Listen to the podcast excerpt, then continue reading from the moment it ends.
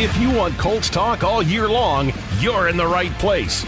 This is the official Colts podcast, giving you an updated look at what's new with the horseshoes. Gives off to Taylor. He's in. Touchdown. I-N-D-Y. Fires that way. Picked off. Darius Leonard at the five-yard line. Plants in the pocket. The Colts bring it down.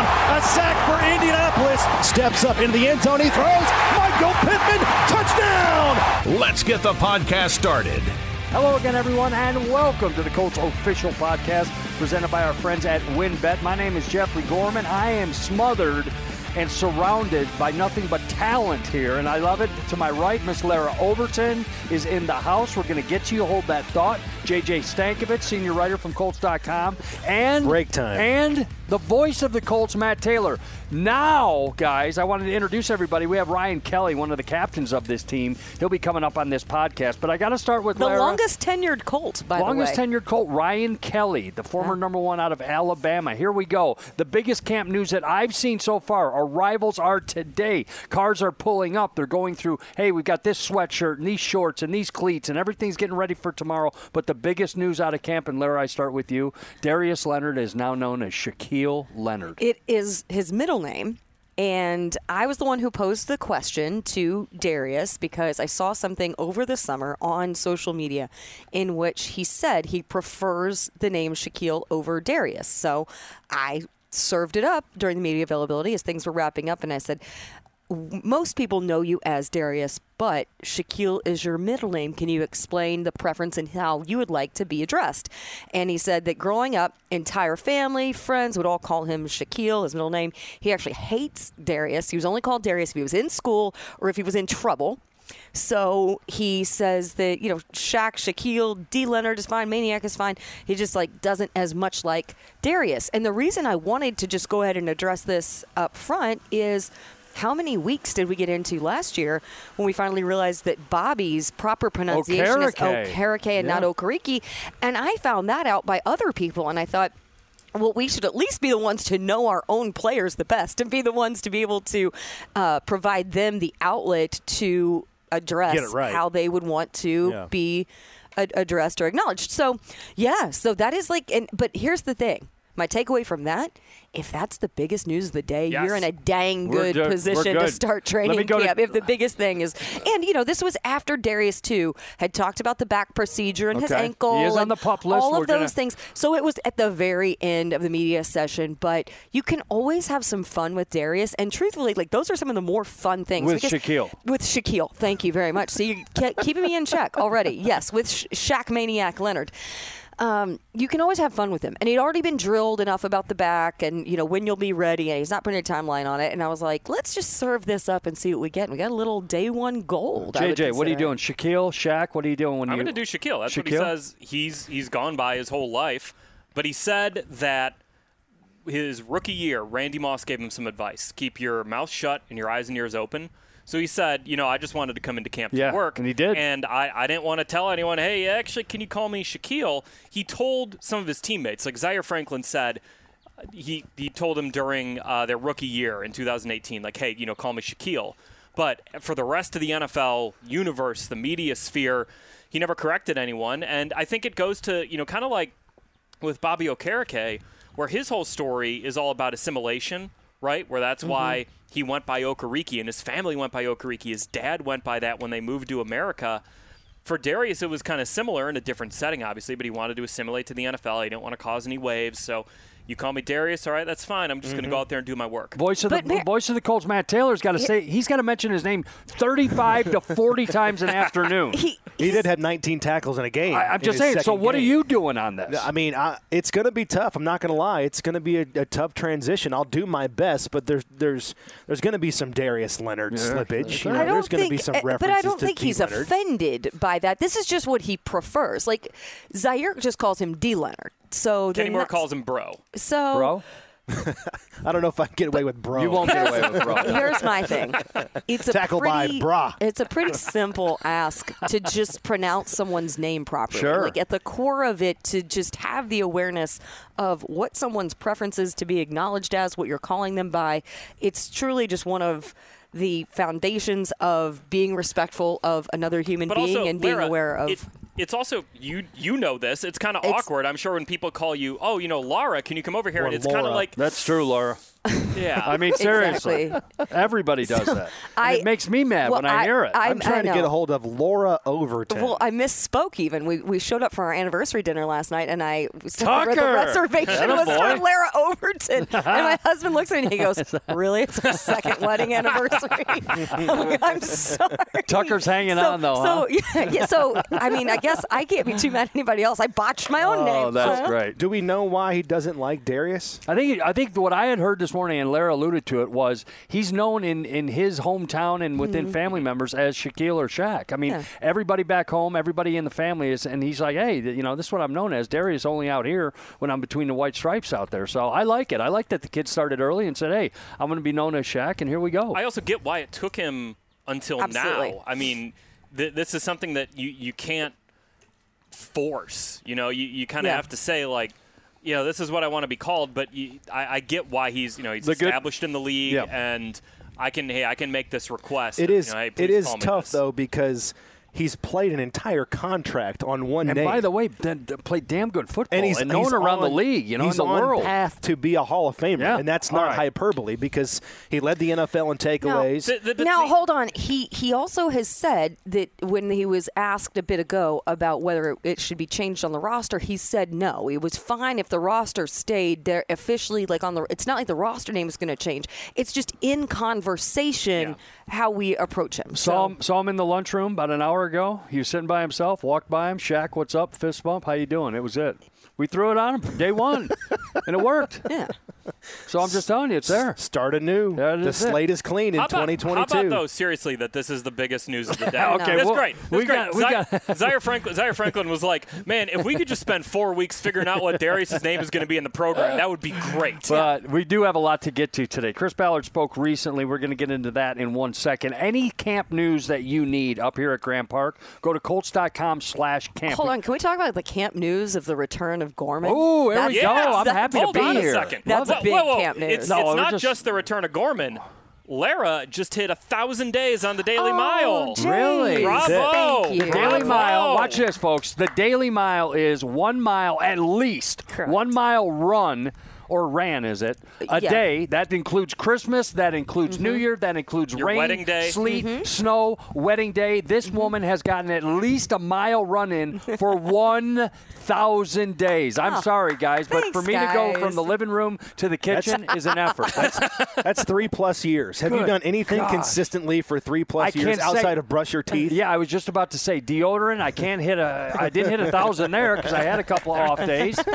I mean, Well, in the pandemic, that was easy to do. Yeah, you, know, you didn't easy see to- people. like- Congratulations, that's Thank awesome, you guys. That is I that's huge. appreciate I mean, for a person to do that and make that dedication, Larra, you got to Oh. stick. That's why I stick close to her. That's why I steal most of the stuff that I have is from Larra Overton. Listen, first practice tomorrow unfolds at noon up here at Grand Park. Again, go to Colts.com/camp. You'll have all your information. I'm going to start with JJ Stankevitz first. Chris Ballard just spoke. Everybody wants to know, and of course, he's going to massage a few of the answers because it's early in training camp. Your brief initial takeaways from what Ballard had to say. All right, one thing. Let's never. We, we don't need to talk about Julio Jones ever again. Okay? Yeah. Like, I don't know where those rumors came from. I don't know who's putting them out there, but Chris Ballard said, I don't really like talking about guys who, you know, have, Aren't aren't, here. here. I'm here. But we've not had any discussions about Julio Jones. Put that to bed. T.Y. Hilton still could be in the mix. He Mm-hmm. did say that. As for the, the guys who are placed on the pup list uh, and the NFI Shaq list, Leonard, one of them. Shaq Leonard, one of them. Uh, there's no timetable on Leonard. Uh, that's both from Chris Ballard and and from Shaq. That he said, you know, he, he, when I'm ready to be back out there, I'm going to be back out there. He he sounds confident in where everything is because with the back surgery he underwent back in June, it it was to alleviate pressure. Two discs were pressing on some nerves in his back, and the pain then radiated down his leg into his calf, into his ankle, which have been painful issues for him over the last. He didn't couple play of at years. 100 I, I, at all last year. I mean, Let's you, be remember, you remember it like he would get up there Yeah. in his media sessions and hey, how's your ankle? It's attached. And he said he he told us today he's like I didn't mean to be bland, but like that's all I could say about it. Yeah. Like it's hey, it's it, I can still I guess move on it, but. Uh, it, it seems like they've identified the source of this pain. They've alleviated it. He said he's already felt a difference. That's all good news. Tyquan Lewis and Rodney McLeod, two guys who are placed on pup, that does not sound like a long-term issue with both of them. Obviously, Tyquan coming back from the knee Right. injury last year. Rodney McLeod had a minor knee procedure uh, after OTAs. Uh, it sounds like both those guys are close. Mike Strachan is also on pup. He underwent a procedure. He might be back by the end of camp, is how Chris Ballard framed it. Eric Johnson, the second defensive tackle, he is on the NFI list because he suffered a back injury while training away from the facility. He it doesn't sound like a long term thing either. So the one of those that concerns me the most is just for his own Strachan. Yes, Yeah. for Yeah. his Gotta get on the ability to make the roster because as always this time of year it's that crowded wide receiver room and so there is a bit of concern in terms of Michael getting enough opportunity to be on the field and show what he can do so he makes that 53 man roster so Right. that is going to be a big factor to watch in particular how that impacts the amount of time he gets with Matt Ryan And we're going to find that out because camp is opening tomorrow at 12 noon. Mayte, I want to talk about another pup uh, that, that JJ just mentioned, but the battle here. And Larra, please give me your thoughts. Rodney McLeod is a veteran, a guy that they're mm-hmm. bringing in here to get reps. They know what his reputation is. They want him on the field. He's not starting on the field. Right. Is this a Nick Cross era that's starting early that they're saying, hey, we've got a starting rookie as our safety when camp opens? Well, we know the Colts are incredibly high on him, and, and Chris Ballard, another takeaway that I had, and we kind of already knew this after the draft when the dust kind of settled in April. But I mean, Nick Cross to them stuck out like a sore thumb because he was so high up on their draft board, and a guy that had the possibility of going in the second round or early third round. So they're like, we got to get this guy because he's clearly the best player on our board. He's still available. Let's be aggressive. Let's go get him. That's exactly what he did. And we've talked about it on previous shows and podcasts, Jeffrey. This guy's just oozing with talent and potential, but he's never played in a game, whereas Rodney McLeod has 10 years of playing experience and 123 starts under his belt. So I, I I think it just battles to, or boils down to, when is McLeod going to be ready, and truly who has the best camp, you know, in, in these three or four weeks in the month of August, and how much acclimation can Nick Cross get in a short amount of time? Because, like it or not, those first couple of games, you know, for, three of your first four games are so important. They're going to count as double playing in the AFC South. You're starting on the road at Houston, at, at, Jacksonville. You want to get off to a good start. We've talked about that ad nauseum, you know, the, the, the bugaboo that the early portion of the season has been for the mm-hmm. Colts.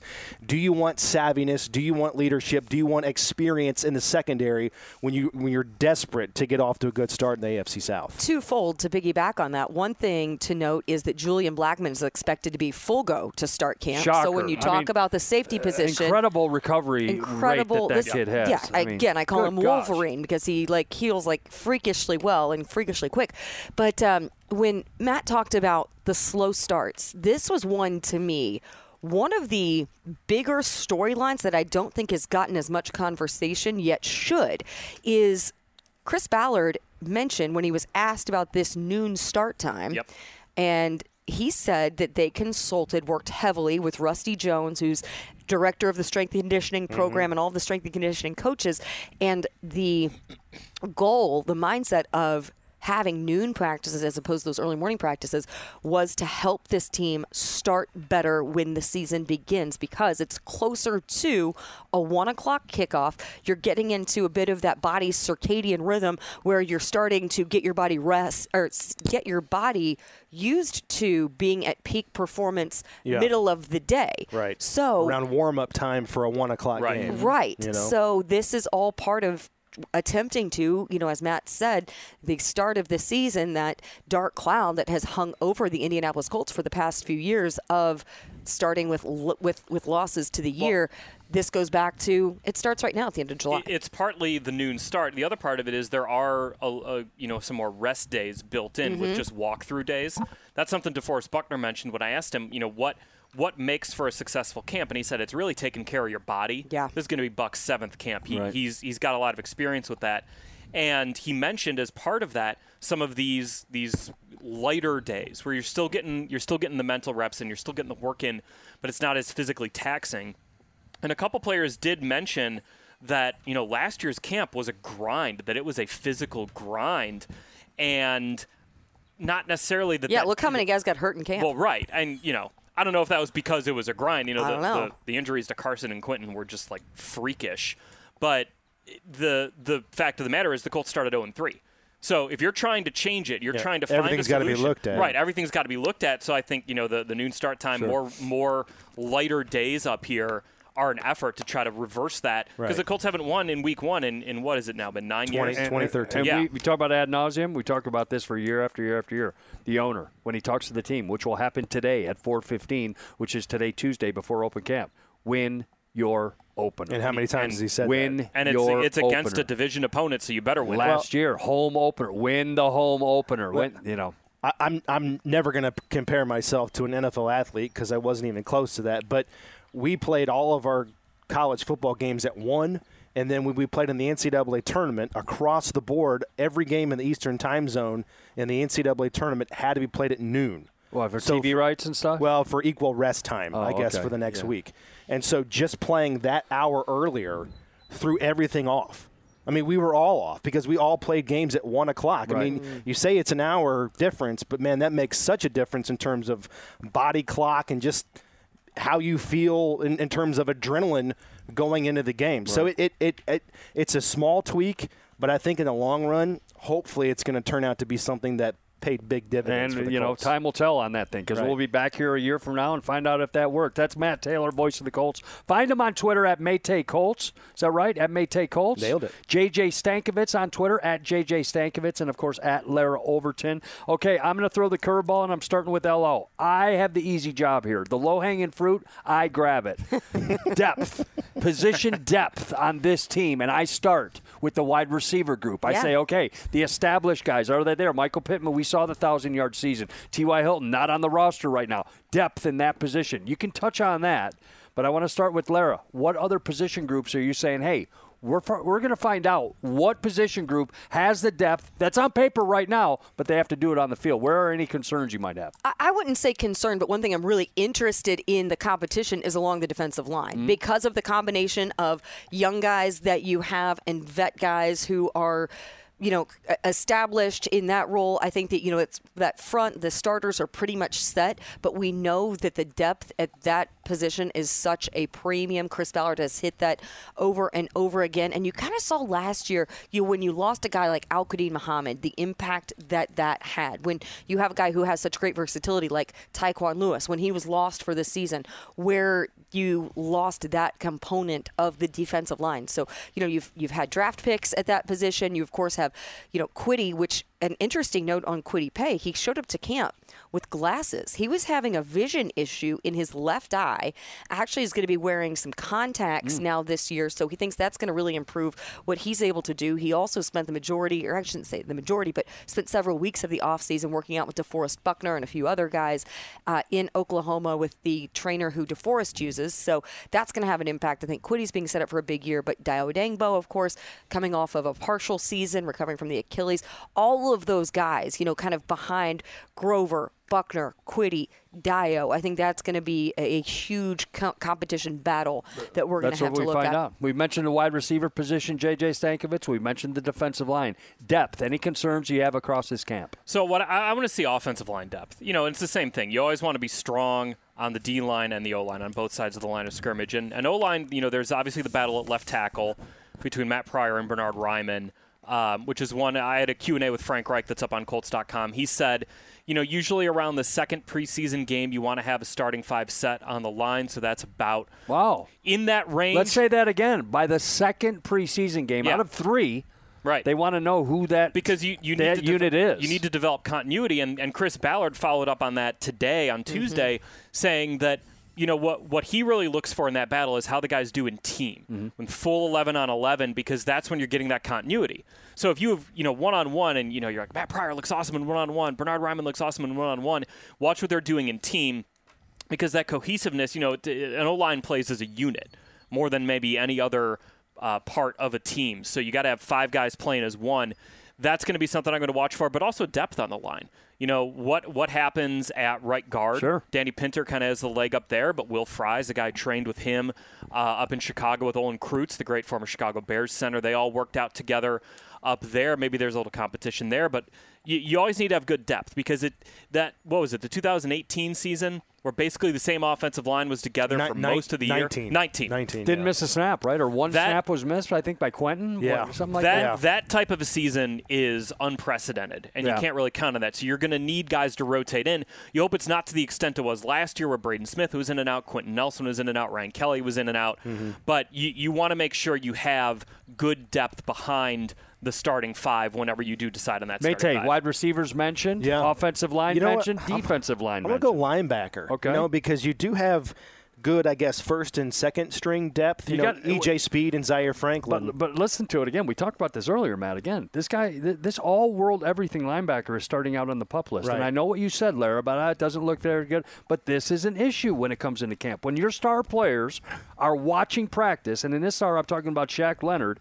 It is the you know. There you go. I- I'm just saying it's the, the you know getting in the comfort zone. It's so huge right now. Well- is that going to be effective? and by the way, who gets more snaps coming up? Right. And, and let me ask the group. I mean, the vibe that I got from Shaq Leonard today was it's it's I, I don't know how much we're going to see him in the month of August. That that's just the vibe. Well, that I re- got. remember what Frank Reich You know, he said. kind of he was very hesitant to. Obviously, he said, "I'm not going to put a timeline Yeah, on sure. it." But I don't think we need to see him. But I also think we won't see him. yeah, that, very much. That's kind of what Frank said back in June when he was like, you know, w- would you like to get Darius out there in practice and in games? Like, yeah, you would, but does he need it? You know, he in Frank's mind, he said as long as he's ready for the start of the regular season, Okay. Right. we're good.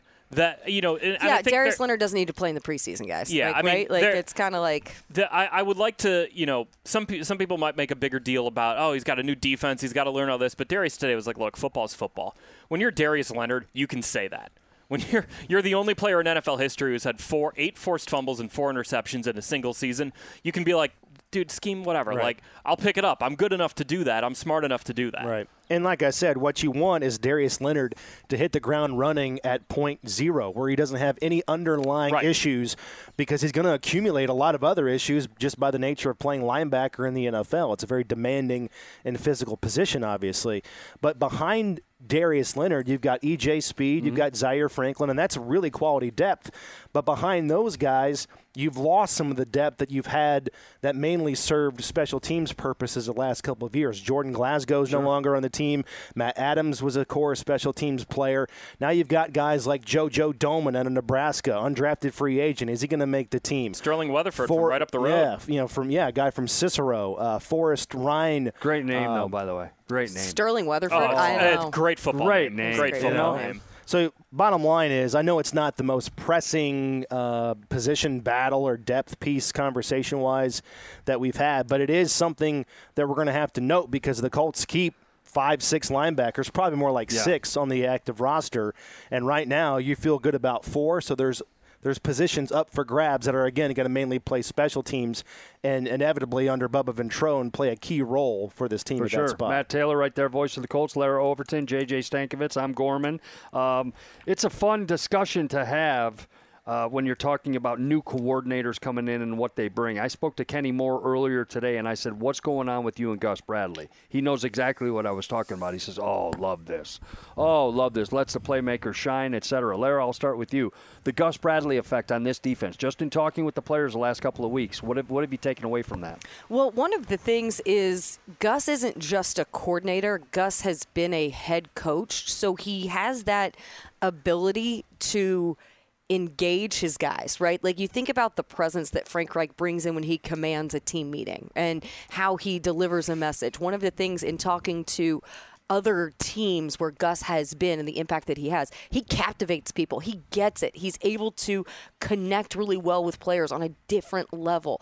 And so even beyond, you know, of course, all of the things in, in, scheme and, you know, how that allows guys to be put in place to achieve their potential and to play up to where they want to be. He just is an incredible coach and he loves what he does and he loves his players and he has a unique ability to connect with them and to drive in certain principles and certain lessons and what he wants to get out of them and how he wants this defense to be implemented. So, in hearing from a lot of guys, there's that factor and that's something that is special. You know, that's just a special characteristic, you know, that Yeah. certain people have and Gus Bradley has that. with with the defense too something that when i was talking to frank about it yesterday for that q&a again that's on colts.com he said that Gus has Gus has added some tweaks. He, he wouldn't tell me what they were, obviously, because that's going to be a schematic thing. But you know, Gus is, is known as like playing a very simple cover three. And like that's really when you dig into it, that's really not the case. There are some variations that Gus runs, whether it's with some man match stuff, with some different things to do with the safety. I almost wonder to go back to our safety conversation.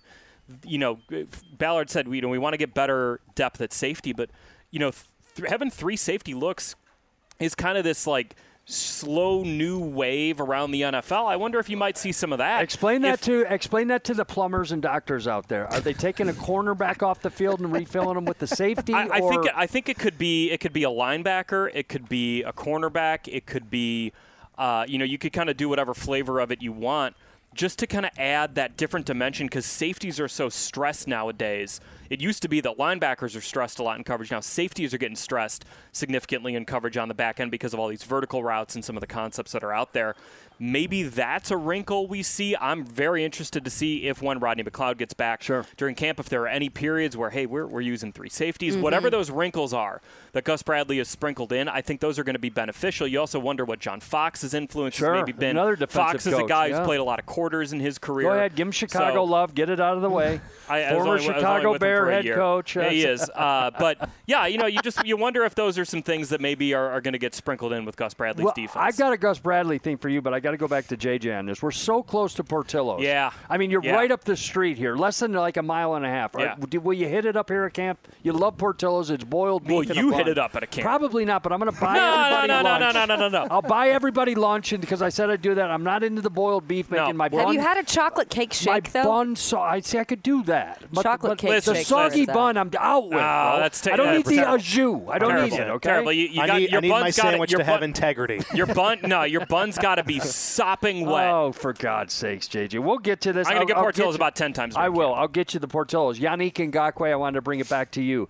He says, I'm going where Gus is going. I mean, obviously, you've seen Yeah. that playing for it. What kind of year are you expecting out of this free agent in Yannick Ngakoue? And, uh, uh, again, what have you heard from the guy so far in the offseason about playing for this cat? Well, I mean, just following him and watching him and engage with uh, fans on social media. Like He's the guy's awesome. falling in love with Colts fans in the city of Indianapolis and the community. But he's just going to have a domino effect on the defense because he's going to come in here and get his eight to ten sacks, Jeffrey, and he's going to uh, I- impact the game. He's going to get in front of quarterbacks. He's going to obviously, you know, get timely third down stops. He's going to be good against the run, but he's going to help DeForest Buckner, and DeForest Buckner is no longer going to see two guys in his face the entire game. He's going to help Kwity Paye go from a four sack uh, season to almost a maybe hopefully an eight or a ten sack season. So he's going to have a domino effect across the defensive line, and when you go third down and you got Yannick Ngakoue, DeForest Buckner, you take off Grover Stewart, you leave on Kwity Paye, you put in either Tyquan Lewis when he's healthy or Dayo Odeyingbo. Like, that's just a domino effect of production that you're going to have on the defensive line. And so, you, I mean, to circle back to Gus Bradley, I mean, it's just, it is a simple defense. It's not overly complicated. It has changed from just a, a cover three, if you will, over the course of time but it's going to be attack. It's going to be more tackles for loss. It's going to be more pressures, quarterback hits, and sacks. And that's what the Colts needed last year. Matt- they needed to get in front of quarterback's face to limit the high completion percentage and to slow down big plays from receivers. JJ, Larra, I ask you the same thing. When Eberflus was here, it was all about takeaways. Mm-hmm. All And about stopping the run. Okay, are we in the same effect with Gus Bradley? Get the ball, see the ball, go get the ball. I mean, they, You're just you trying want- to you're trying to marry the strengths Well, of look- what you have in place and what Gus Bradley has historically been able to do, especially with guys on his roster like Yannick Ngakoue. If you've got a good pass rush, it helps with your takeaways. Yeah. What what the Colts were able to do under Matt Eberflus was not unique, but it, it was Eberflus, it was- new, new it head was- coach in Chicago. There he it is. was Uh, actually surprising yeah.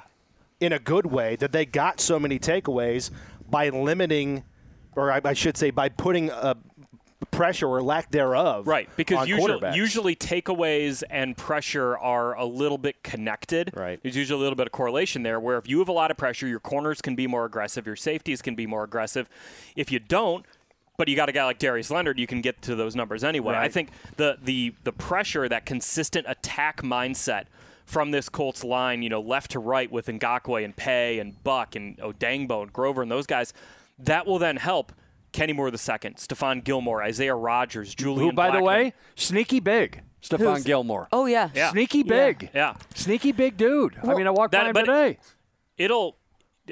Oh, you're oh, sorry. You're saying he's sneakily like size wise. Yeah. He's a bigger I thought dude you were. than I, I thought you were. thought. I thought you were saying sneaky big, as in like we haven't he was. talked about I, him I enough. thought he was the size of Carter Valier for a minute. You know, a young, young you know, low guy, quick titch. You know what I mean? Speed merchant. No, Carter he's a Valier is four years old. Well, I'm just saying. You know, he's a smaller thing, but no, I'm just saying it's sneaky big. Yeah, he is. One of the things too with you know the defensive production with the takeaways, I think a lot of that came from the sheer athleticism that this group Yeah. has because you've just drafted guys with the traits that provided you the opportunity to do that. And I think it lended to a, a ton of that, not necessarily in how things were implemented, but their opportunity to rely upon instinct and athleticism. So many opportunities for you guys to uh, follow along here. Three of the best that cover in the NFL. I'm talking about J.J. Stankevitz, Matt Taylor, Larra Overton. I have the easy job here because I'm just trying to throw up softballs. And this is not a softball, but I'm going to go to.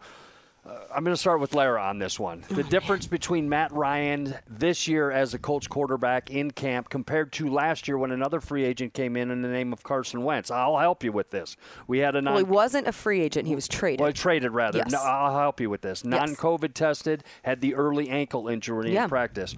What do the Colts want, need, absolutely expect out of their leader this year? What they have in Matt Ryan? Well, I think when you said leader, that hits on it the most. It's it's the leadership. It's the presence on the field in the huddle. Huddle. It's the presence in the locker room. It's the accountability. I mean, Nyheim Hines said today that when Matt Ryan talks, like he gets chills. Like everyone is at attention. It's similar, more closely to what these guys experienced when Philip Rivers was here, and just that more veteran savvy type of experience and perspective.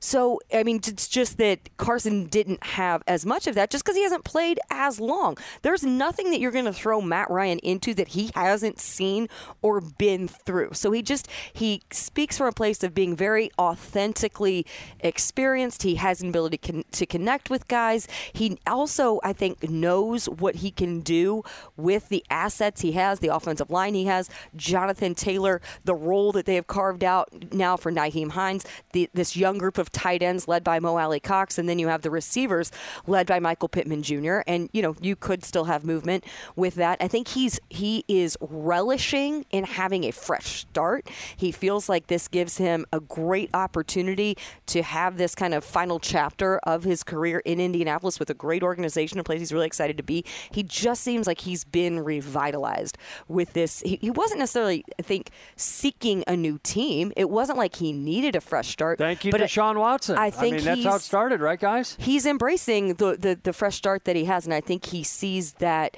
You know, this is. I mean, the only team he'd known prior to this is Atlanta. So I think that this has been eye opening for him in a really positive way, and you're quickly seeing the connection that he has already established across the locker room, not just within the Right. offense. I mentioned Deshaun Watson because when he was on the market or available in the Texans, you know, Atlanta was one of the teams that said, "What's Mm-hmm. it going to take to get this guy?" And that sends a message to their longtime quarterback. Right. Uh, I'm not comparison Carson Wentz with Matt Ryan. I'm not doing it. But the Colts are expecting different this year from their leader. What will they get, Matt? I just think you're going to get production, elite level accuracy, ball placement, decision making, and just presence in the huddle. Hall of Famer? Yes. I would say so. Yeah, I mean, he's he's when it's all said and done, if he plays another two three years, I would say so. he's going to be top five and everything in terms of passing all time. Yeah. Oh yeah. yeah. Okay, so then, so then, what's the knock on him? It's sort of like Philip Rivers. It's postseason success, you know. But I think Matt Ryan obviously has more than than Philip Rivers by playing in a Super Bowl. Um, but no, I mean, hey, here- you know what? If he plays in another one, he's there. There it is. yeah. So let's, let's, Here- that's all here- here's my bold prediction, or one Ooh, one of let's them. do Bring it. If, Go. if if Matt Ryan is throwing for 4,100 yards and 25 to 30 touchdowns and is completing 65 percent of his passes, the Colts have won 11 games. Ooh. With that, uh, that With those me- numbers. give me that riddle again. You want 4,100. And, and, and you know what? All like of all of this all of those you numbers, 4,100. You want 65% accuracy. 65 percent accuracy, And you've got can be higher 25 to than that. 30 over how many, though? 25 to 30 over how many picks, though? Uh, single digits. Re- yeah, reasonable number, 10, 10 or less. And, and, and that those are all very And that's average. 11 wins? Those are all average Matt Ryan mm-hmm. seasons. Those those numbers are stereotypical Matt Ryan. So if he gives you what he has given the Falcons for 14 plus years, plus an above average run game, Right. an above average defense when healthy, this this team has won 11 games if Matt Ryan gives you a Matt Ryan esque type. of a JJ, we're about to go to Ryan Kelly, who's uh, kind enough to sit down with us. I want to ask you about that that quarterback thing. You were right there with Carson Wentz last year. You saw the injury. You saw the COVID stuff that went through. Uh, compared to Matt Ryan and what they have now, the difference that the Colts fans are going to see on the field is So something that Frank told me in our conversation that really stuck out was that with Matt Ryan, you don't have to call a perfect play every single play because he can read out a play, read the defense, find the right guy in the progression, and get the ball to him with accuracy. That's something that not a lot of quarterbacks have in them, where you don't have to be perfect as a play caller. And that's that allows you to do a lot more, I think if you're not caught up in we got to scheme this up to get this guy open on this play against this coverage. It's just like, here's the play call. We can attack a defense like this, and Matt Ryan can get the ball to the right guy. Excellent. That's such a level of comfort for a play caller, for Frank Reich, for Marcus Brady, for Scott Milanovich, Parks Frazier, everyone involved, that you don't. You don't, again, you don't have to be perfect with your play calls. There are only a handful of quarterbacks in the NFL who you can say that to. I think Philip Rivers is probably one of them when he was here in 2020, where you didn't have to be you know, all right, well, you got to dial this thing up to get this guy wide open to get him the ball. It can be, hey, you know, you can throw with anticipation, like Nyheim Hines said today. Like, if you, if you got to get out of your break at 12 yards, you better get out of your break right at 12 because that ball's going to be right on your Right. face. It's going to be coming. coming. And also, the YAC stuff with Matt Ryan because he is so accurate. Naheem was saying, like, the first time Ryan threw him the ball, he, he caught him right in stride and he just took off. He's like, shoot, that's this is great. Well, This and is that's he said that's unusual because usually with being as quick as Nyheim is, Yeah. a lot of a lot of him. Yeah, quarterbacks would throw it behind him. Yep. So this is Matt Ryan just has that natural feel for the position and where to place the ball because it's not just the completion percentage. Right. It's are you accurate with your completion and, and percentage? something that that Frank has talked about before, but it was also in that article that you that you uh, wrote, JJ, in terms of your interview with with uh, Frank Reich. It's you know he's mastering in the simple. He's, Yeah. he's not overcomplicating things, and I love that. It's like sometimes we feel like we have to overcomplicate football on a week to week basis. We have to put in ten new plays to get an advantage on our on our opponent. No, it's just do you. You know, m- make them adjust to what you do well. Just execute, and and let's just keep out the noise and let's focus on the 10 to 12 things that we do really well and become so proficient in that and execute at a high level that nobody can stop us, even if they know. You know, a, a section of plays is coming. when you mentioned the level of like poise, focus of Matt Ryan, I mean, yeah, sure, that comes from football. But if you guys have seen, I don't know if you have any of like the Instagram videos from the Ryan twins with their dad, like when they're just like abusing him and he is just like completely unfazed. It's absolutely Listen, you get you get hilarious. you get Marshall So- and Johnny going after you. You Oh can my handle God, anyone it in the was- pocket. Yeah, they were. Yeah, he's like sitting there in the chair, and they're just yelling all around him, and like Sarah's posting it, just relentless. I mean, one of the other videos, it was just hilarious. It didn't involve Matt, but like uh, Marshall and Johnny have like one of those like punching bags, like that's on like the stand. Right, and uh, one of them has a mask on, like, or, or sorry, helmet has a, has a helmet on, and the other pulls the box or the um, bag all the way back to the floor, releases it, and it smacks the Oh, other my- twin straight in the face in the helmet, and they just laugh and they go right back at it. Do it again. Do it again. What's with the great quarterbacks having uh, sons named? Marshall? I know, right? Peyton, Well, and it is so that is Sarah Ryan's maiden name. Oh, is, Is it? Marshall. Okay, Marshall. Yeah. So they gave it. Now. Yeah, there the you go. The more you know. Okay, uh, enough of my gas. another bagging. another uh, there we go the the maiden name as the first name we're going all these middle names that are becoming you know I like it. the, the Shaq Darius Well, we talked about Matt Ryan. We talked about getting ready for camp and what we think. Now let's sit down with somebody who's actually doing it. The longest tenured Colt on this roster. Ryan Kelly says hello. Joined now by a uh, award-winning, I like to call these these sorts of players, award-winning offensive lineman, the centerman Ryan Kelly, one of the leaders of this offense. Excited, a little bit different from last year. We got some new leadership offensively. Just been here a few hours. What's going on? Yeah, just getting checked in. Um, this is always like that last night, you know. Yeah. Uh, spent with my wife, and it always feels like the first day of school. you know, and then uh, being in Grand Park is such a cool place. It's you know 10 minutes from my house, so um, you're not too far. But when you get here, you know, it just it's that atmosphere of this is the ramp up of the season. You know, this is the beginning. This is what we work for, um, and no matter if you're in elementary or middle school or high school, college, uh, August is always the same, man, if you play football. So this is where uh, teams come together and um, ultimately where championships are built. The low hanging fruit question of the day Matt Ryan is here, the quarterback. Uh, your first thoughts of him through the last couple of months. And overall, everybody talks about what a great leader is. How long did you notice that hey, this guy's a you know we're going to follow this guy when it comes to playing on a football field. Certainly, I think if you come, you know, you spend 15 years in one place and then you have to transfer your life, everything you know. Uh, I think ultimately how you how you perceive that at your next place, and you saw it with Rivers, you saw it with Carson, see with him. Um, it can be a shell shock, I'm sure, you know, but uh, the way he came in from day one. Um, never said this is the way that I do it. You know, we need to change. Um, it was always how do you how have you guys called things in the past, and here's what I need to learn, um, and here's what I think could help us. So I think it's it's always a it's always great when you can blend leadership like that with all the experience that he's got and what we do now. But um, it's, uh, it's it's the way he approaches his day. It's the way he approaches um, you know relationships in the locker room. You can tell when things are genuine, and um, he's certainly done that since day one. It's been awesome to see.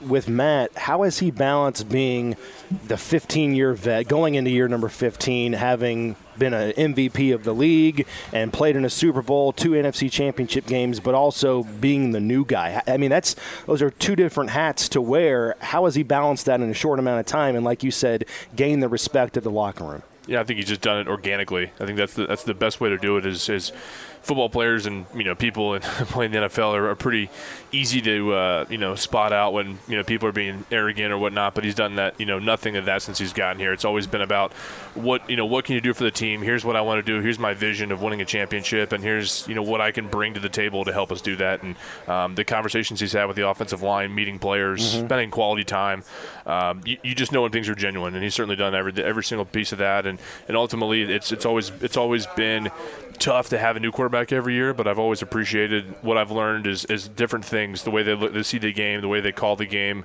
um, and, and, learning different things like that, of that nature have been really, really helpful and uh, just super excited to get going. Where are you guys in this offense at the start of camp compared to at the end of the offseason workout program? How much did the spring – provide a little bit of a catapulting period for this offense. Yeah, it was crucial. It was, it was the, the past two years we just didn't have that, and you know that's obviously an excuse to make. But um, having those two months, just working out together, doing the plays, walkthroughs, um, those are just invaluable things to have. You know, to be able to go into the huddle and see new faces and, and not have that, you know, t- t- tomorrow. Yeah. Having that uh, two months ago is, is so vital. And, right. Um, and so I think this team really took some big steps in the past couple months. That's Ryan Kelly joining us from camp up here at Grand Park.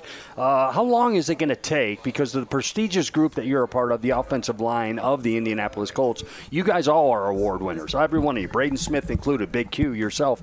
Now we got a couple of new faces. Glowinski's not here. A couple of the guys gone like that. How long does that mesh happen? And the importance of guys we're built differently from other teams with these guys. Yeah, I think it's the standard that we hold ourselves to. Last year we kind of slipped in that regard.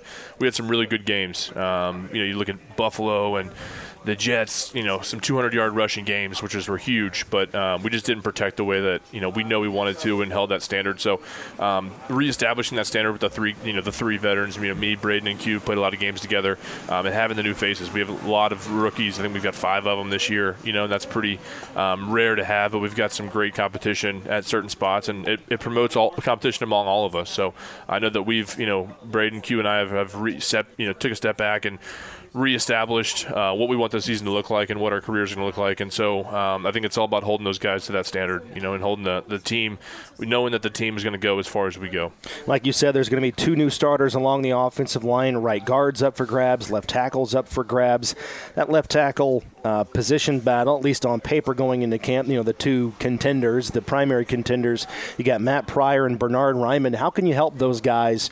Because they've got a lot on their plate trying to make the team, trying to be the starter but how can you help them sort of ease the day to day with all that they're going through? Yeah, I think it's it's playing five as one. That's what helps ultimately. Um, it'd be different if you've got five new positions in there, right? So yeah. you've got three established guys who have been there for a while, um, and I think just it's just knowing you're not alone. You know, knowing that all five of us are playing together, and if we can do that, um, it takes less stress off of, or takes more stress off of a guy that has to go out there and play his position perfectly every single play. It's never going to happen, but um, as long as you're all right, as long as you're all wrong, you're all right. That's what you have to say. And so, um, you know, knowing that in the huddle, if you're going to have a bad play, we're going to be there to pick you up, and vice versa. And that's what comes with training camp. It comes with the bond that all five of us have with each other. No matter who's in there, there's going to be injuries. Guys roll out, goes roll, you know, roll in, roll out, and so um, that train, that offensive line room though is, is such a special place to have personalities together.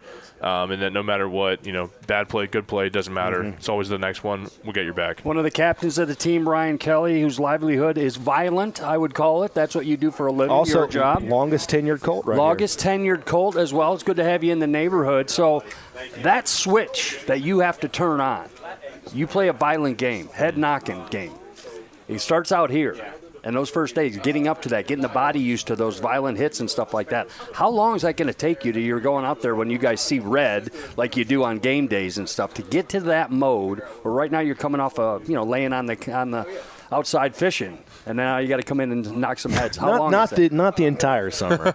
Well, you know what I'm saying. Yeah, it's like, I'm with you, I'm with it's, you. it's violent, bro. And It is. You got to sw- flip a switch, and it's like, how do you do that? It is. Um, it starts. when- I think it, for me, it starts when I'm getting taped. Right. I'm, I'm, I'm changing my mindset of here's what I have to do. Right. I've, I've got to go out there and I've got to have a great practice because if I can't have a great practice, I can't have a great game.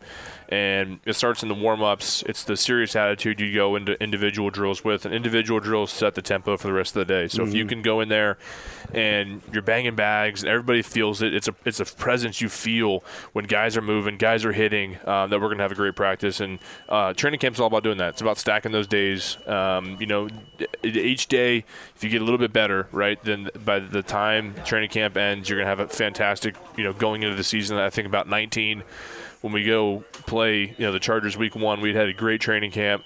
We didn't win the game, but we you know ran for over 200 yards rushing. That set the tempo for that season of what we were going to be, and so that's what training camp's all about: is setting the tempo for the rest of the year. Um, and it's all about a mindset. And I think that's what the three of us have. The rest of the offensive line room has that, and we've got to make sure that we maintain that. you talk about being at camp. How about the fact that you're at camp and we haven't said the word COVID yet? Right? Yeah. No, no testing, no beepers, no checking in, and just all you know, no protocols, no close contact tracing. All. I mean, how refreshing is that on your end? Oh, it's amazing. I mean, I, I was going through my uh, my briefcase today or yesterday, and I was throwing away masks. I'm like, dude, I'm done with this crap, you know. And Wait, wait, Uh, wait, back up a minute. yeah, Briefcase? I'm a briefcase guy. Yeah, briefcase. You walk into the office here with a briefcase. I was told something when I was a rookie. They All said right, all right. I was wearing a backpack. I'm offensive line coach Joe Philbin at the time. Looks Sure. at me and he goes, "Why are you wearing a backpack?" And I was like, I "You know, put all my stuff in." he's like, "He's like, you're a professional now." So you- Oh, you know, wow. he he tested me when I was 23 years old, and so I became a briefcase guy. And then I look around, Andrew's got one. Costa- can never get Castonzo on the briefcase game, but uh, I think it just adds that's a, awesome. adds a different level of professionalism. You know. Well, what is in there? Documents and chew, or what? What is? Yeah, it? you got a little bit of that. You know, got the, the iPads, a lot of pens, a lot of pens. I love it. A lot of pens, some highlighters. Coming but, to uh, work. You throw that over the shoulder, man, and you know, cut big old cold brew in the morning. You're ready to roll. So, uh, yeah, my, it does change your mindset. I'm, I'm, I'm in work mode when I have that on, right? you got to have it on, man. Yeah. Yeah. So, I'll, I'll get the rookies on. Don't worry. You'll, you'll see a whole O line room full of briefcases before you know it. Well, like we said, you are going into year number seven, and you are the longest tenure Colt with you know T.Y. Hilton not on the roster, Jack Doyle retiring in the offseason. Give me some camp hacks. You know, some things that you've learned over the years to get you through the month of I like August. this, yeah. Do you have tricks of the trade that you're, you're keeping close to the vest, or maybe you might tell a select few of young guys, rookies coming in, do these things, and your life is going to be easier? Yeah, I think uh, there's a few things. Certainly, it's your quality of sleep. So if you, they used to have a deal where you could rent a fan from the, the I don't know, Jeff Brown, whoever had the fans. You could Rent? You, could rent a fan. Yeah, so like you'd pay like fifty bucks, like McAfee, or whatever. You you could rent like a TV, you could rent a couch, you could rent all Okay. kinds of crap. When we were at Anderson, it was different. But Yeah. I mean, now the hotels are so nice, you don't have to rent a TV. But Yeah. I used to always rent a big fan, and then I just always bring an eye mask, right? So I'm I'm real, like An, I'm eye, real an eye mask. eye mask. Help, you know, help me are- out with What's that. that? Yeah, it's like you think you put over your eyes when you sleep, so it's Oh, blackout. I, I thought you meant like an i like the newest version of the iPad. I'm sorry. Wait a I Come need on, to dude, get keep this up. thing. So goggles. You're wearing goggles when you sleep. I mean, it's it's a soft like silk mask. I love this now. This So, is like, a whole, my wife drives- Bro, this is a side I did not see of you, and I Yeah, love yeah. that you're wearing satin mask because I'm going to get on it. Like I, people that sleep in silence, right? Like you freak me out. No, like, how you need you brown noise, don't right? need You got to noise. have a you gotta have a background noise. I always bring a, a, a roll of electrical tape. Mm-hmm. So this sounds crazy, but most rooms have uh, like fire detectors or whatever, and they have the little light. Oh, that little light keeps you drive up you nuts. night. this Keeps you up. You just stare at it. So you just you cut you a piece of that off, you put it on top of that. Oh, you're you so cover that right light on. up. Can dude. I share a hack with you guys? Yeah, So on the on. road. Yeah. Well, you, got- spent a lot of time on the road, so Okay, uh, you got you got drapes right in the in the Yeah. hotel room. Yep, yep. So you take the hanger out that has the clips I've on seen it, this, yes. and then you smack them up so you don't Yeah. get those crease of lights that are Oh. beaming at you. Thing that's my nothing worse. Nothing worse. I love this. Yeah. Like That's- a pant, like a pant hanger. Absolutely. Yeah, like You a wooden- that. yeah. Looks like hell, but boy, it's dark. You know, you're, dark dungeon. They, That's what I'm they, they tell the hotel over there, they said, look, you guys can drop the temperature as low as you want. So as soon as I get there this morning, room's at 62. It's blackout. Um, that's that's probably my biggest hack. In the, uh, I'll make sure these guys know. But you know, these, these rookies got roommates. That's tough. Yeah, I love it. You got to snore. Jeremy Vujnovich snored wor- worse than anybody in the world. and in, in the middle of the night, I have to roll over and throw a, throw a uh, pillow as hard as I Oh, could at him just and to wake stop- him up. Stop snoring. Yeah. So you figure it out as you go, though. Ryan go. Kelly, the Colts center. We're talking some camp hacks here and the outlook for this season. I know it's another loaded, low-hanging fruit question, but what's the limit with this football team?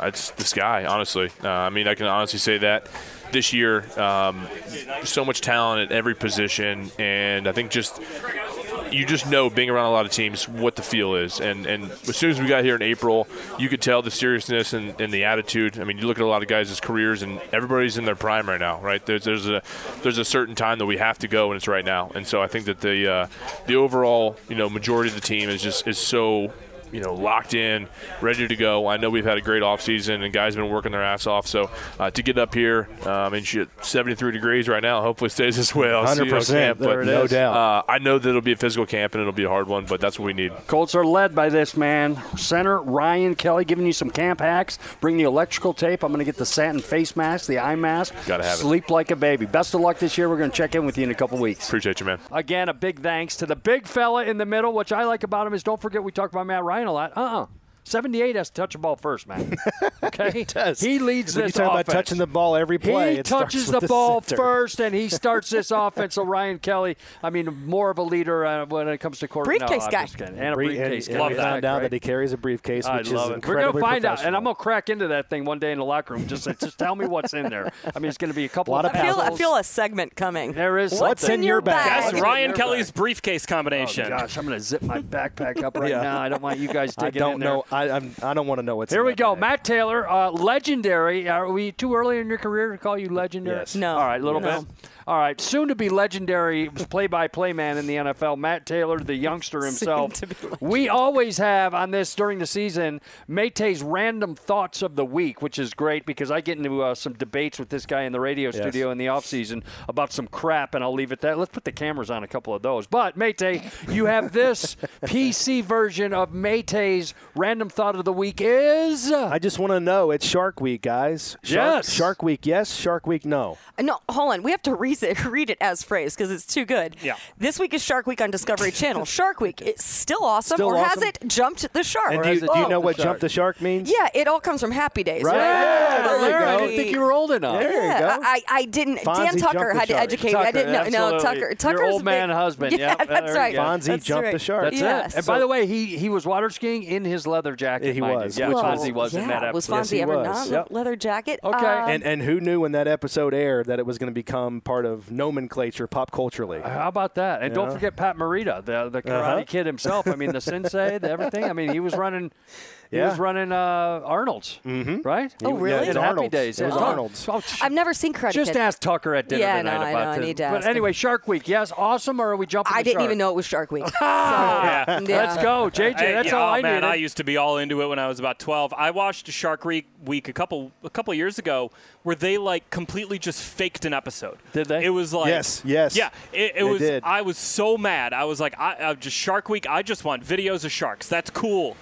They Like, it- just it fa- was- they faked it. It was like a it CGI. was an hour. It was an hour long episode oh, it of was like Shark finding Week. Megalodon or something, and Yeah. they like CGI I faked them kinda finding and they had all these like was- you know it's what a what if episode? Yeah, no, no, not even. It's like they have all these like what you think are experts on where the shark lives and what he eats, and you know uh, the attacks that the shark has. You know, It's evidently It's made, and then at the end of it, it's like this disclaimer, like we just made all this I uh, got for entertainment. I got purposes. It ruined it ruined Shark I, I got to come to I got to come to the table on this. I'm almost all in on Shark Week, but I don't I don't uh, DVR it anymore, which I used to do. But I'm all in. If you show me the surfers that are getting bit, and you show me, I'm all that- in. is that on there? No, yes, it is. The shark bites. I'm all in because I'm saying I know you have a, you know, a, a your relationship with the water and uh, nature is so. I, I get it, but there are dinosaurs with fins that are biting you because you're paddling on a board and you look identical to a seal. That is their mainstay as far as their staple is getting their what they need is Seals, sharks and seals. So don't go out on your boogie board or don't go out on your board and paddling out and then come back and let us do a show on you because I'm going to tell you right now, sign this waiver. You're about to get bit. Can I So tell you that's why? I'm in. Can I tell you a story? So this past June, you know, we went to the Florida Keys for our wedding anniversary, rented a boat, got out to the sandbar. We throw the anchor out, and I'm thinking, all right, this is going to be great. We're going to spend like three, four hours out here. We're going to be in waist deep water. There it is. You know, Sunning Wh- yourself. What's the first thing we see? A shark, Shark. fin. It's this shadow Oh, lurking, no, no. kind of just swaying along in the water. Give me a foot. How many foot? Uh, so like a- maybe maybe like four. Enough. That's I- enough. Yeah, enough. Yeah, that's enough. And she looks at me, and I look at her. I go, "Was that a shark?" Oh, she my goes, God. And so it took us about an hour to, to grow the gumption and the courage to, to jump get in, into and we never saw anything else the rest of the time. But I swear to God, the first four seconds, there's a shark. Yeah, I'm out, by the Yeah. way. I I'm saw out. you. You were doing a little deep sea fishing. Uh, We did. while We you were did. away here. So We you did. catch any catch any catch and release any sharks? I did actually, but they were not even the four footers. These were two footers that they have that said, "Hey, they're gonna they're gonna pop on this line." Well, we're going for bluefish and stuff like that. Sharks will pop on this line, and sure enough, we brought up two of them. And those guys, they don't mess around on the boat because we went out on a charter. It is foot on, but it's not a lot of pressure. But foot on their mouth and pliers to get it out. And when they do that, then they pick the thing up by their tail and put it. They will. I mean, they do not even if it's Laura, if it's this long, Yeah. it's going to take your finger Yeah, absolutely. You know, Yeah. so they're just like they don't screw with it. So the answer is yeah. A little deep sea diving we did. Catch Yeah, some but no, sharks, I mean, uh, Shark Week after dark, Shark NATO. I'm out. hold on a minute, I'm out. and I'll say this, and we'll move on. They Baby had- shark? They had Shaquille O'Neal, not Shaquille Leonard. Love they had Shaq. Shaquille O'Neal. Year or two ago, swimming with sharks, and it was amazing to see because these literally like garbage eating, man eating sharks. You know what I'm saying? Tiger sharks are like, I'm good. I'm good. I, I, I usually go about four foot by him, but on this one, I'm going to stay about 25 feet away from him because Shaq's in the water with them. It was amazing That's just seeing awesome. it. But still, it was good. So I am. I'm all in on that. That was a good one. We have a Twitter question of the week. I'm going to refer to JJ Stankevitz on this. And if this is what I think it is, I'm about to go off on somebody. Remember that you can send your questions. You can tweet them at JJ Stankevitz, at Larra Overton, at Maytag Colts, at Hey Gorman on Twitter. Every week we do this. Our question this week comes from at TY Bob Official. Oh, I, I know this one then. TY. Does at Hey Gorman prefer spray tan versus real tan? He seems like a spray tan guy. Now that is a ricochet shot. I don't think I don't know if you deserved. We'll see. What's your answer? Well, you're something behind this, Casey, because you're over there giggling like Richard Pryor just walked into the room. Okay, and first of all, Eddie Murphy Raw. TY three one nine four GPS, whatever it is. Uh, I don't know what spray tanning is. I've never had to spray tan, nor have I ever wanted to spray tan. I think it comes out of a can, or you stand. In it. Oh, I in can the educate thing. you on the spray tan. I'm out on the spray many, tan. Okay, many. I'm out on the spray tan. I'm a golfer. I like to get outside. I had the luxury of going to Phoenix this year, earlier in the year, and Hawaii. The tan stuck with me a little bit like that. Attaboy. And uh, the spray tan is no. And I'm. Uh, well, let's officially take away his uh, listening pro. Yeah. Yeah, so he You can't, can't ban that. anyone I can't ban anybody. Oh, You're not. I'm a- you're not. Daring. Okay, I am a Spray tan. huge fan of the spray tan. Huge fan. This is a surprise to no one. I yeah, I do, Let do me a ask lot you. of spray uh, tan. let me- I'm just. Uh, It's if- great. If, we get in trouble with the FAA or whatever, I don't no. care. Oh. Do you oh. have to go in there butt naked? you can. Are you renting So- a plane? So What, did- what did I say? FAA. FAA. You know what I'm talking about. It's the FCC. FCC. Yeah. The FDR. You're not renting a plane. Yeah. And by the way, this is also online, so you can say literally whatever you want. Larra, am I going in there butt naked? So you can. Okay, so there are a couple different situations. So there is one spray tan that you step into a booth, okay, and you just and you just get Naked. sprayed. Well, yeah. Naked. But there are other places that you can go. Like there's air tan that they have a person who actually Oh, sprays God. you. Oh, so Lord. like I mean, so it's just your preference, but you know. Well, most, if I'm, I if I'm say going most in people, there, I'm just going to say it. I'm not getting my front office tanned if I'm going in there, okay? and I don't need somebody else who's telling me I'll go around your front office if Well, I'm you going could to spray just you could just put on like some boxer briefs. What or about the something. back office? Yeah, you can get the ass. Yeah. all you want. Yeah, Give me that. Just in case the dog pulls down your pants like the, the copperhead or whatever it's called. Copper tone. Copper tone. You're all on the sharks. So you're- so you're- Anyway, That's the a answer to your snake. question Yeah. is I don't know how to spray tan, and I play a lot of golf, so thanks, TY419. Okay? All right, it's time now because I do want to talk about this. JJ, especially you on this. Chicago's coming up awful quick, and what I mean by that is the Jim Irsay collection. The Jim Irsay collection, he is out on the road uh, with his collectibles, and there's a show coming up on Tuesday, August the 2nd at. Chicago's Aon Ballroom on the Navy Pier. Mm-hmm. And then on September the 9th, one week before we go to kickoff with the Houston Texans, Mr. Irsay will bring that collection down to Lucas Oil Stadium. Everyone that's listening right now, or that's at least I can see, and that's Larra, Casey, Mayte, and JJ, you guys are coming in on the VIP list. I'm going to throw you in on that. Oh. Okay, it's going to be a great night. Uh, the other people that are listening right now, you can find out more information. Uh, just go to the Jim Irsay collection on Instagram or Twitter, or Mr. Irsay's personal Twitter site at Jim Irsay, and you can find out how you can get tickets. Uh, tickets aren't for sale. Th- there's a They're new- free to sign up. Go ahead. Jay There's a new there's a new Yeah. edition. Oh, there's a to the big Jim new edition. collection. And Can my we man talk was up that? late night till 4 a.m. finding out if he got indeed the uh, the Muhammad Ali championship belt when he beat Moha- uh, George Foreman. Ali beat Foreman in Zaire, and uh, he got that belt, and it was a pricey one. And that that auction bidding went on to the wee hours in the morning. It originated in Texas, so there was a time difference up there. But he was up up up, up until 4 a.m.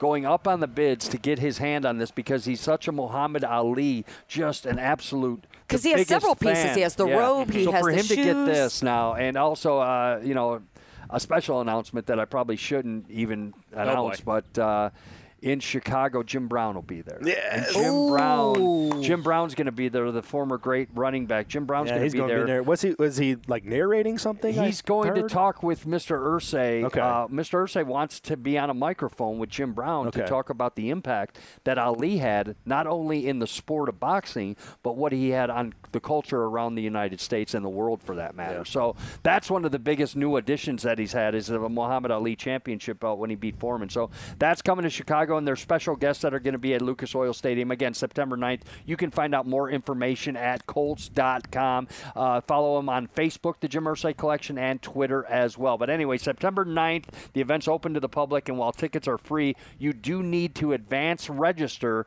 to get in this big barn. It's going to be a heck, heck, of a, heck of a good time. I'm not telling you who's going to show up, but I will tell you this. If you're a rock and roll fan, which I know a lot of you are, go to that show. It's free of charge. No doubt. Mate, no you'll be down there. JJ, you'll be down there. Oh, yeah. I just wanted to end it on a good note like that, and that's what I'm talking about is the Irsay collection. He will be speaking to the team later on today.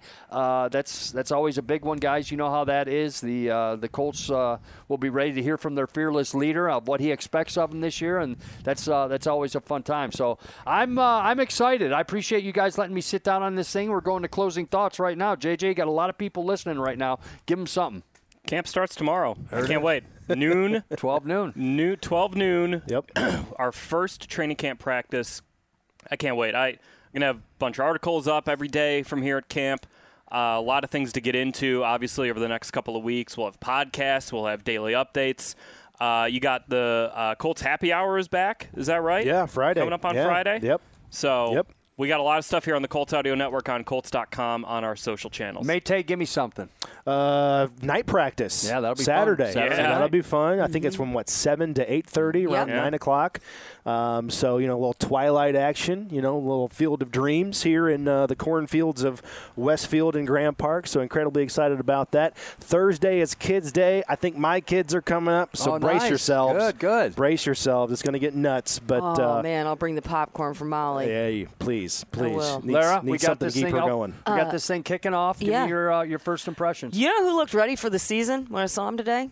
Chris Ballard. Chris. Ballard. jacked. I was like, yeah, I need to know what Peloton. He's a big Peloton guy, but Yeah. he's clearly been doing the Peloton strength, you know, because he was he was up there looking like a man who was ready to. Yeah, he was he's ready to go for the season. He is in in prime form. Awesome. Can't wait. Well, The we, boss. Do, we do this week in and week out, getting you ready for a season that will be epic. Yes, I say it again. Call me a homer. I don't care what you say. Look at this roster. Look at this quarterback. Look at this running game. Look at this offensive line. Need I say more about the defense? On and on and on we go. And you can watch everything develop up here over the next course of a month at Grand Park. All the information you need, Colts.com slash camp. For Casey Valier, who's here helping us out from the perimeter, Larra Overton, voice of the Colts, Matt Taylor, and our Colts senior writer at Colts.com, JJ Stankevitz. Guys, I had a great time. Thanks so much for getting into this. Don't forget what we have coming up on the Colts Audio Network.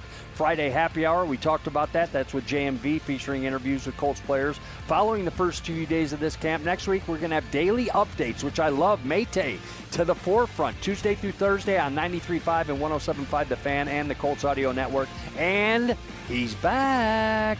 Inside Football, Rick Venturi. he returns next week with a look at the position battles brewing up early on in camp, and that's what we talked about a little bit today. Keep your eyes peeled for these camp battles that are coming out and find out who's going to get more reps during the regular season. Guys, I had fun. Yes, You sir. can find out all the information you need on anything Colts related at Colts.com. Again, for Matt Taylor, JJ Stankevitz, and Larra Overton, I'm Jeffrey Gorman. We'll talk to you next week.